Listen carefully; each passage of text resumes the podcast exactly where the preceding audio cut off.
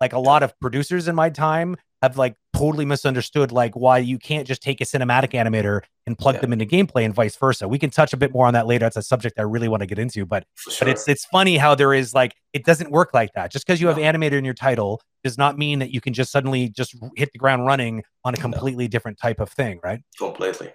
Yeah, no, being a gameplay animator, once again, this is why, another reason why I created the channel is completely different and you need a different set of skills.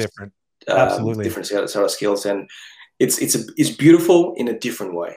Some animators get disappointed because what they go into animation for games and they expect they have the same linear pipeline of like, I get time to plan my shot, I get time to actually then showcase it. And the way it's going to be showcased in game is going to be like a cinematic.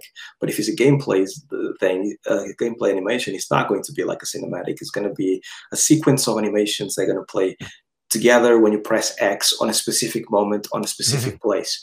That's when your animation is going to play, right? Yeah. But getting to know that and getting to love that takes longer than it takes when you get into film, because in film people, you just see it straight away, right? Some people might not.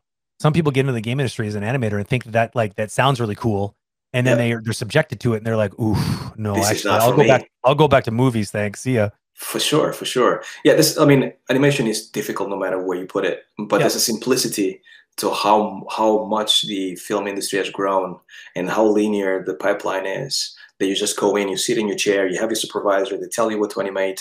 It takes you a week or a few days, and then you showcase it, get your notes, do it again, and so on and so forth, right? There's a simplicity to it, not to bash anybody, because that's amazing. But games is very much like uncertain. You have an engine in between, you have different departments, and different departments are telling you different things, and your animation broke the engine, broke the build. Why did it break the build? How do you implement the animation? There's a lot of stuff going on. Oh yeah, so many moving parts. But at the same time, if you love multitasking, if you love to be independent, if you love to own a piece of content, that stuff is really, really cool, because you don't have such thing as a supervisor in games. Normally your leads will actually distribute the work to the animators, and they expect the animators to put things in game.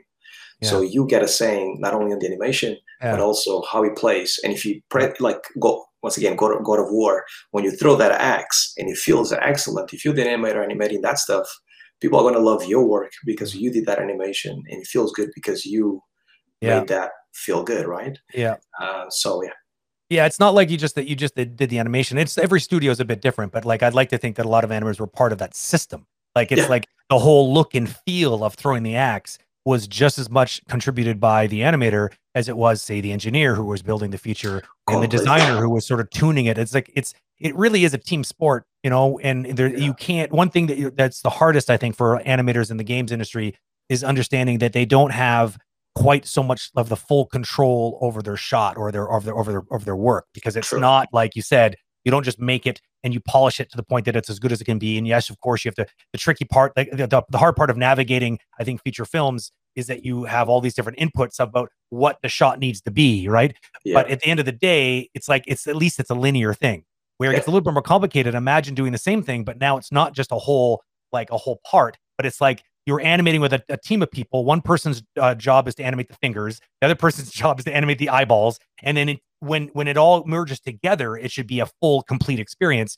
And you have a lot more voices interacting with what they want. Like you get designers, you got producers, you got directors, you got game directors, you got animation supervisors. It's like the list goes on. And these are coming from completely different perspectives too, right? Yeah. So you might have a designer who's got all this feedback on your animation that's like seems antagonistic to what the animation is supposed to look like, and then you know what I mean. How do you even resolve that without making your animation look like a completely? Yeah. Completely, yeah. Navigating that environment is incredibly difficult. Exactly for the things that you said, because sometimes you find blockers in the most like unseemly things. For example, level design, right?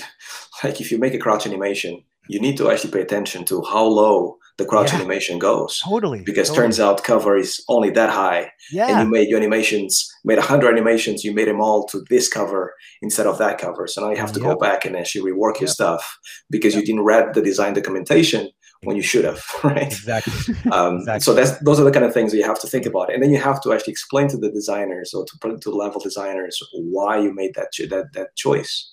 Yeah. And it gets more complex when it gets to the senior or lead animator, because you have to explain those things and you have to fight it off. Yeah. In a way, you have to actually be the person that kind of like goes, I think this is better because of these reasons. Yep. This is my case. Present your case. Absolutely. And let's discuss. Yeah, there's a real art form to that, man. Like, it's like you can't, like, you got to be confident enough to understand like what it is you're, like, when you're being told by a designer, for instance, to make the cover work for 12 inches high. At some point, you're going to have to be like, 12 inches high, the character's 6 foot tall. Like, I just literally, I know that you want that.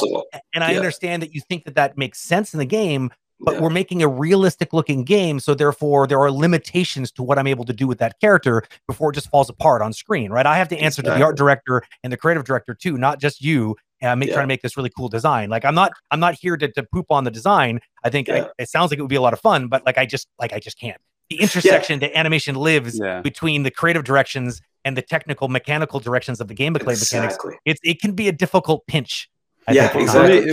For me, was one of the most interesting part of being in game. It's because you have just witnessing a conversation between a programmer and an artist, and with each one of them on the extreme side of creativity and binary 1 and 0.